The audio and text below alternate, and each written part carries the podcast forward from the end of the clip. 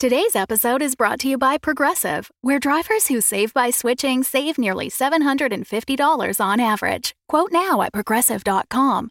Progressive Casualty Insurance Company and Affiliates. National average 12 month savings of $744 by new customers surveyed who saved with Progressive between June 2022 and May 2023. Potential savings will vary. Look, Bumble knows you're exhausted by dating. All the must not take yourself too seriously and 6 1 since that matters. And what do I even say other than hey?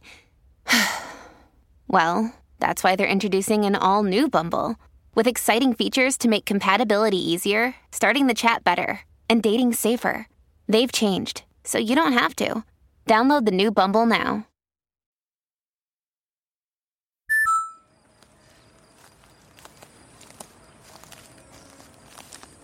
Almost forgot to put that hose away. Looks like we're the only ones left. Ready to call it a night? No. Tomorrow everything starts up again and people leave. You can stay up a while longer. Fair enough. Pass over my thermos? It's getting a little chilly.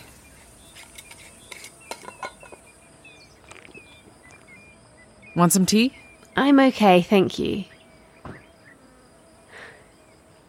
You know, you never did tell me the rest of what happened on your trip back north. Yeah. You told me about Muddy Sarah, but not what you did after that. That's fair. Damn, I miss them. Though being with you makes it hurt less.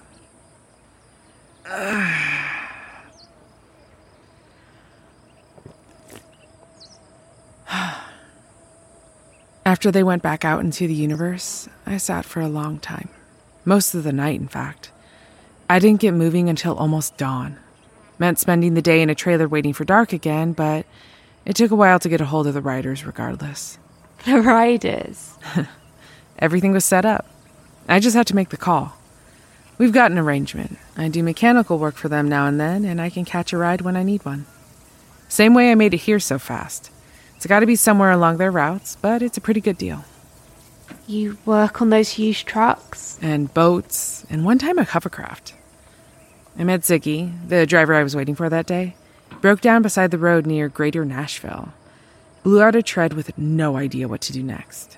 Neither did I, really, but I found a toolkit and pulled up a layout. Two hours later, we were on the move. You know me, Elio. I can't stop myself. Some people see a problem. I see how to make it right again. So the raiders took you north from there? Well, partway. That was right after Zero Day, of course. We snuck past Orlando while things were in chaos, but by the time we closed in on Atlanta, security was checking every vehicle. I had to slip out a runway ramp half a click before the stop point and go on foot from there. Good thing I already liberated a few supplies from their cargo. I'm not that great at foraging out in the woods. I made my way with a GPS and a multi tool and a backpack full of freeze dried cheesecake bites. You know how it is. You've done a lot of traveling cross country. Mostly with a group, though. I did meet up with some folks eventually, after a few bad nights on my own. I got banged up sliding down a bank to avoid a drone patrol. They've been sending them further out every season. Had to camp out for most of a week while I healed up from a sprained shoulder and some pretty deep road rash. It was a quiet spot, but there's a lot more people on the trails than usual. I thought I'd better join up with some good ones before the other kind came around. Not everyone's got an Elio or a Madi Sarah. Or an Ahnung. Hmm. It was a mixed group. There was a core who knew each other. They'd been running a camp somewhere, not quite a freehold, but not corporate either. So they weren't new, but they were new to the road. They'd taken in stragglers before me. I could see where things were getting frayed at the edges, but they were good people. I talked to the one who seemed to be heading things up, Shell, and made my way in. I'll bet they could use your help. Shell was pretty handy, but I made myself useful giving advice on the best routes, taking points with strangers. We had some trouble outside Charlotte, a couple that just didn't feel right. Turned out to be security infiltrators. You know the type. Hell, I think I spotted them because I pay attention to how you read people. Did they cause you trouble? Not much, really. We had to put them out by force, but by that time I had proof of all the shit they'd been up to. The whole group knew it had to happen. I made sure it was all out in the open. That's all you can do. Not that I wouldn't have had it out with them either way, but this was better. So I think I pulled my weight while we were on the same road. I actually left them at Three Rivers, our old freehold. By that time, the megas were focusing on rebuilding, and it seemed as safe as anywhere. I got the water wheel running again so they'd have power, help them fix the gates and set tripwires. The garden there was still growing. Shell asked me to stay. Uh, I'm not sure that was completely business related, if you know what I mean. Oh no. I'm not getting into details. It was nice, that's all. When I got home, my partners made fun of me for saying no. We've got a pretty open arrangement as often as I'm away. I'm half serious when I flirt with Elena. Elena could use someone nice. Hmm. The reason I'm only half serious is I'm not sure I'm nice enough. Not compared to who's still in her head. Next stop after Three Rivers, next stop anywhere, this side of the continent, is always the Great Lakes Supercity. Fancy name for a security border to keep folks from crossing to the north or vice versa. But it's also got a string of ports of call for supply ships cruising in and out. So you know what that means The riders again? the riders. Not that I saw them this time around. Crossing the lakes is down to a science. You hide in a shipping container at Site A and get loaded on a ship. You let yourself out at the signal, one long and two shorts on the horn. You might have to do a bit of swimming, but the folks who watch the coast from our side are waiting with a boat. Sometimes I think the megas have got to know, but maybe it's not really worth their trouble. I mean, what they did to the land, it doesn't look like anywhere worth escaping to. Is it that bad up there? Everyone says that it's bad. Here, just a second.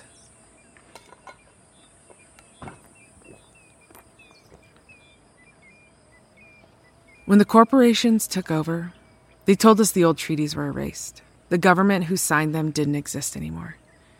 Generations of legal battles ended right then. They got rid of the laws. Half our land they took outright. The rest, they offered us sponsorships. We could keep our homes if we worked for them, if they could use us for their purposes. Mostly PR. Indigenous life brought to you by the conglomerate. We are North, we are Native, we are Nutrisoy. Some people thought we'd have more freedom in the end. Once they shot their commercials, what did they care how we lived? And for a while, that was true. But bit by bit, they cut the rest of the forests. They pumped every clean drop of water. They stripped the land bare with mines and let the rest catch on fire. That's when they came for what they left us. After all, they were our sponsors. Not like they owed us anything. I know most of that from stories. When I was born, the worst had already been done. They kept pushing us into smaller spaces anytime they saw something they could use, or just to prove they could. When I was 15, they moved us out for safety reasons. They said the houses were condemned, the ground was contaminated. Who could have done that, I wonder? We had to pack in a day. They had trucks drive us halfway to the other res, but then we walked from there. Whatever we couldn't carry stayed by the side of the road. I had this tool cabinet, about as tall as you are. By the time we settled in the new place and I could hitch a ride back to see, it was gone. Those tools weren't just mine. When I started showing I was handy, they came from family, from friends, some who moved on. They were an inheritance. Later on, I hitched a ride further, right up to the fence they'd put up since they moved us. I hopped over and spent a full night going through folks' garages, basements, the fuel stop that did auto repair. Found a decent set of ratchets, a torque wrench, and some bolt extractors that came in handy when I broke out again. Enough tools to start over, and to do a hell of a lot of mischief for the conglomerate when they weren't looking. They had a lot of bad luck with their equipment after that. Hard to say why. they couldn't end us, hard as they tried. We made places of our own where it wasn't profitable to get to, where the cameras suddenly didn't work, and they couldn't shut our power down. We dug in and we waited them out. When they thought they'd squeezed us dry, when they were distracted by their own problems, we took that bit of life they'd never managed to claim and set it growing. Is it bad? If you cross the lakes now, the first thing you see is bare earth, crumbling roads, a tangled wilderness, thousands of acres that still smolder. But you push in deeper, and there's life, there's home. We've got fields and a river and satellite access. We're taking it back. Not for the future, not for all of humanity, for our own selves. It's been bad. But it's also the best goddamn thing. You should come and see it all, Elio. I'd really like that. Oh, and meet my nibblings. Still can't believe that part of it. For now, though, it's past bedtime and I made some promises for tomorrow. Lots around here to be fixed. Here, I'll help you up.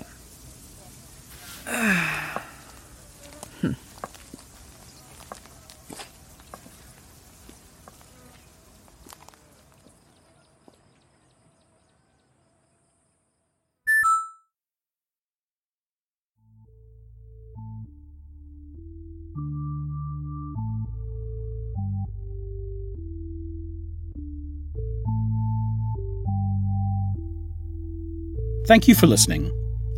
This episode featured Robin Regalado as Ahnung and Becca Marcus as Elio. The script was written by DJ Sylvis. Cass McPhee is our audio engineer. Our theme music is Star by the band Ramp. Our cover art is by Peter Chiykowski. We'll be back next week with the most unexpected of our deep dive bonus episodes. This one looking at the Enclave officer and what he's been up to locked in Moon Jail. Until then, you should look up our fellow shows on the Fable and Folly network. There's info at fableandfolly.com and find your next great audio fiction experience. Take care and be excellent to each other.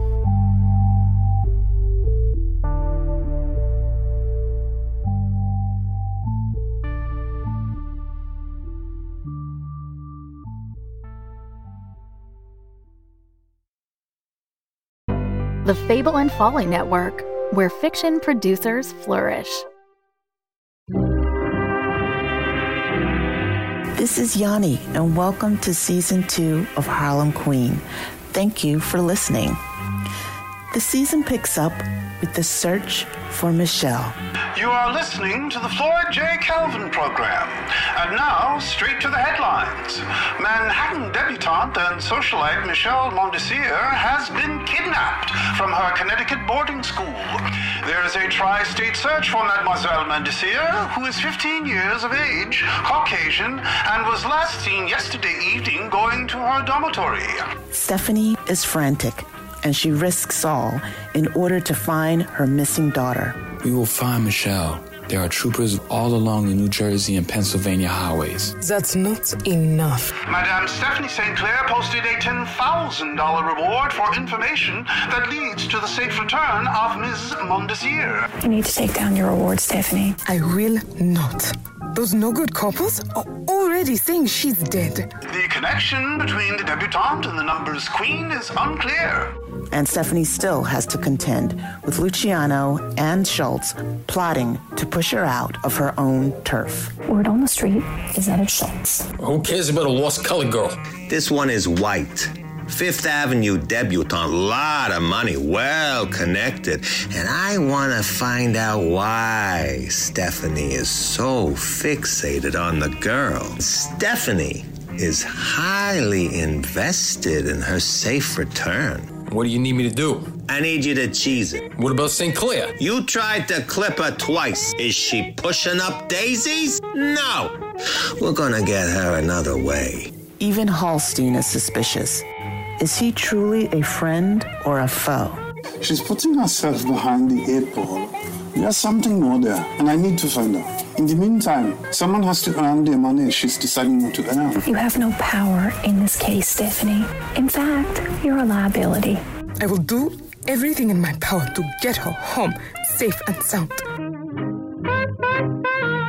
Listen up for season two. Harlem Queen is a recipient of the Lower Manhattan Cultural Council's Creative Engagement Grant. And once we all get through this safe and sound, we will have a live radio show of Harlem Queen this fall. More episodes to come. Take good care and stay well.